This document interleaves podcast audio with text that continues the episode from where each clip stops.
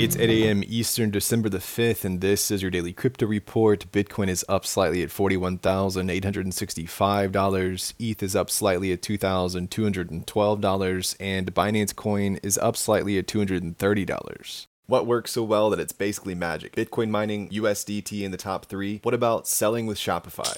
Shopify is the global commerce platform that helps you sell at every stage of your business. From launching your online shop to did we just hit a million orders? Shopify is there to help you grow. From their all in one e commerce platform to their in person point of sale system. Wherever and whatever you're selling, turn browsers into buyers with the internet's best converting checkout, up to 36% better compared to other leading commerce platforms. Sell more with less effort thanks to their new AI solution, Shopify Magic. My favorite thing about Shopify is no matter how much you want to grow, they have the solutions you need to take control and level up your business business. Shopify powers 10% of all e commerce in the US and millions of other entrepreneurs across 175 countries. Plus, Shopify's award winning help is there to support you every step of the way. Businesses that grow, grow with Shopify. Sign up for a $1 per month trial period at shopify.com slash DCR, all lowercase. Go to shopify.com slash DCR to grow your business, no matter what stage you're at. Shopify.com slash DCR.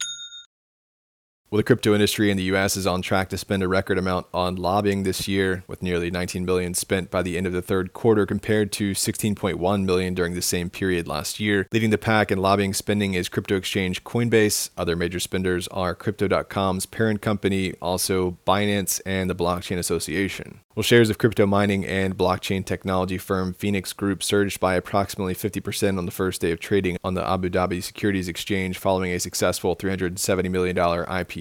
This IPO marks the first public listing of a crypto related company in the Middle East and generated significant interest. The offering was oversubscribed by 33 times with orders totaling around 12 billion. The company's post IPO valuation is estimated at approximately 2.5 billion. Well, Jenny Johnson, CEO of Franklin Templeton, has disclosed that she holds crypto in her personal portfolio, Bitcoin and ETH, as well as Uniswap and SushiSwap governance tokens. The crypto investments are apparently relatively small compared to her overall portfolio. Franklin Templeton, a global investment firm with over 1.3 trillion in assets under management, has filed for a spot Bitcoin exchange traded fund with the US SEC. Franklin Templeton has actively explored blockchain tech and launched crypto-focused financial products and services in the past. Well, Cathie Wood's ARK Invest has continued selling Coinbase shares, offloading another 1.4 million. This follows the 15 million worth of Coinbase stock the firm sold last week as Coinbase's stock price reached its highest level since April of 2022. The firm purchased more shares of Robinhood. This comes after ARK's previous purchase of 3 million worth of Robinhood shares last week. More on Robinhood, the popular trading platform reported a significant increase in crypto trading in November. According to a filing with the SEC, the crypto notional trading volumes on Robinhood were approximately 75% higher higher than in October. Well, that's all for us today. Visit us at dailycryptoreport.io and listen to us everywhere else you podcast under Daily Crypto Report.